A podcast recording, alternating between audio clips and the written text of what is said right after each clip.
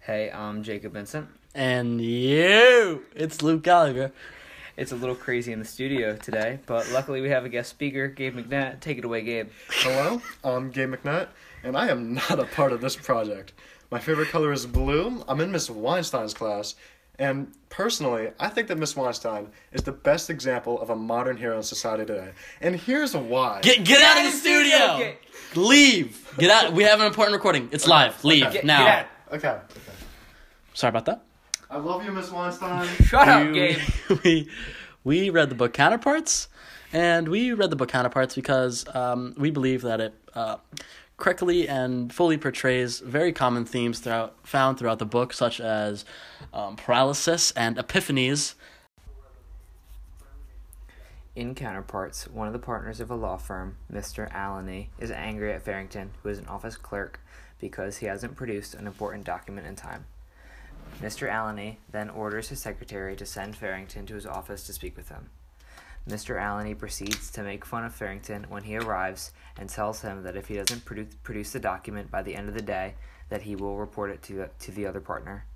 This meeting frustrates Farrington very much, and instead of working, he decides to go out to a pub and drink with his friends.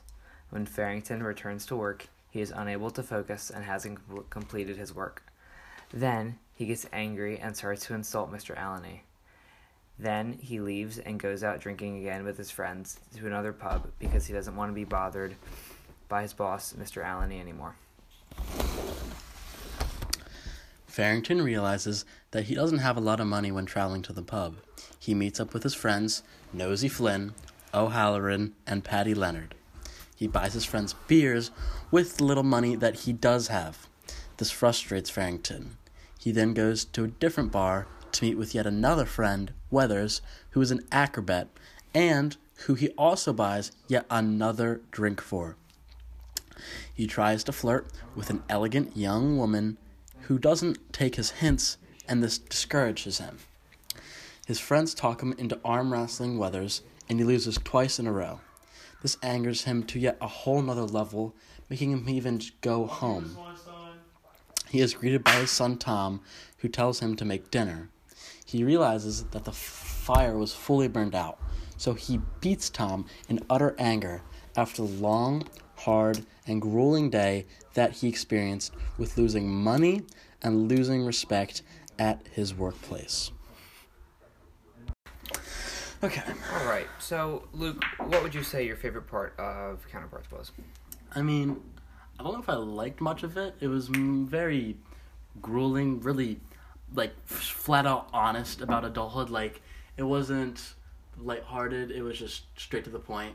This is what work is going to be like. It's going to be stressful. Exactly. It's going to be difficult. Things that aren't going to go your So way. So favorite parts? That's got to be hard. I don't know. I like when he's just having fun with his friends when he like forgets about work because it's so stressful and he just lives his life kind of. That's, yeah, no, I understand that. I understand that. Um, now this book was one of the first of the like adult sections because you know there's the childhood, adolescence, adult. Yeah. This is the first one of the first ones of the adult section, and it really shows the adult adult. This guy goes into his work. It's stressful. He has to get stuff done. If he doesn't get stuff done, he gets hurt for it. He just wants to relax and have a better time, but he just can't ever because his job and his life and his kids are all holding him down from being himself really in the end. And yeah, well how how did you interpret that part? Uh, I interpreted it about the same as you, especially the uh, adult part. Uh, life is difficult. You know, things aren't gonna go your way. He had these. He had he had these assignments that he couldn't complete that his boss needed done by the end of the day, and uh, he ended up going home. And unfortunately, he took it out on his kid. Poor Tom. Poor Tom. He's Tom got a probably dead. Oh my. But okay. it's fine. So the Dubliners, it's all about these this theme of paralysis. So where do you see paralysis in the book? Um, when I was reading Counterparts, I saw paralysis used when uh, Mr. Alleyne needed Farrington to complete his work, and Farrington realized that he was unable to complete the work and failed to copy the letters that were requested, and he was sort of shocked and unable to do anything else. And then once he finally snapped out of it, he decided to go to a pub and drink with his friends. And when he got back to work, again, he was unable to focus and he was still paralyzed and couldn't do anything. And he decided to go back out to a pub and drink again with his friends. And another theme that's used in um, Dubliners is epiphany. And I think the epiphany in the story is when he's so frustrated with everything that he realizes uh, nothing matters anymore and he can't get anything done, and that unfortunately leads to him beating his kid, Tom. Yeah. When do you see uh, paralysis and epiphany used in the story? Paralysis is really once he realizes that point where he's like, oh my gosh, I had this big file.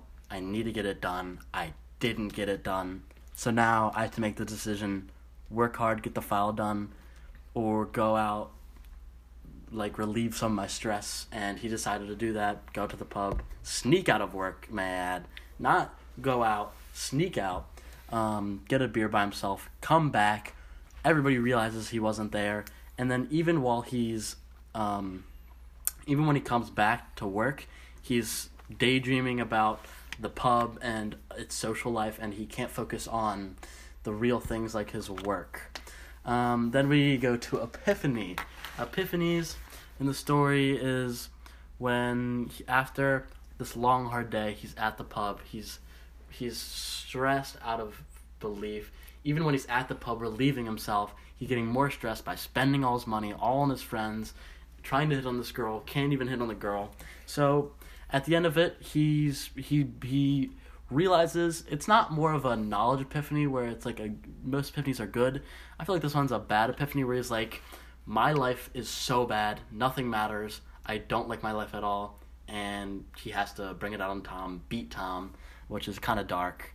But in the end, it's what he does. Yeah, I would definitely agree with that statement about it not being a knowledge epiphany. It's more, it's a dark epiphany. It's a dark one. He yeah. realizes that nothing in his life is going right, and he has this big project that he can't complete, and he ultimately just uh, puts it off and decides to um, deal with it his own way, which is going out and drinking with his friends, and then going home, gets angry at Tom, and uh, takes it out on his kid. I also thought it was weird that.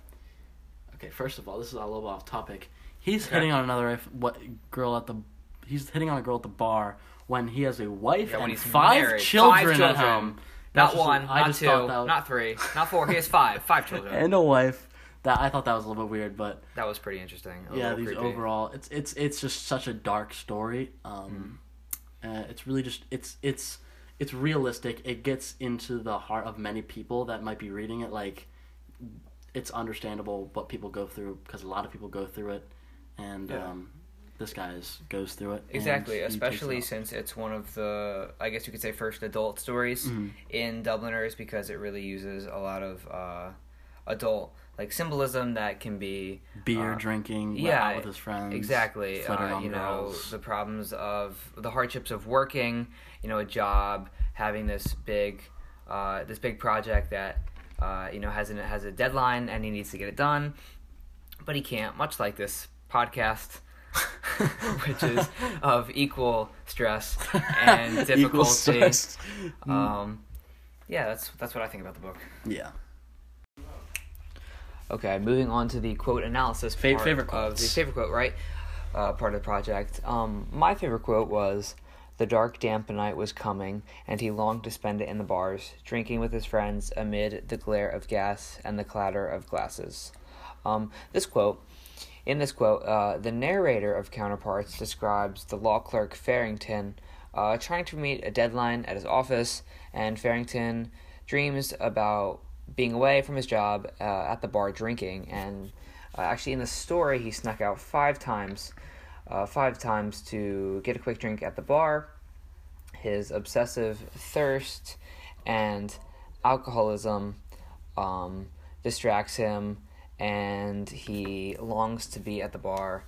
And uh, because of this, he's unable to get his work done, and he's just paralyzed even more by everything with the deadline and the project. And uh, his irresponsibility um, is leading to his own failure because he's unable to finish the assignment that he was given. Yeah, that's that really shows a lot about how he is obsessed and how he leads to his own failure, basically.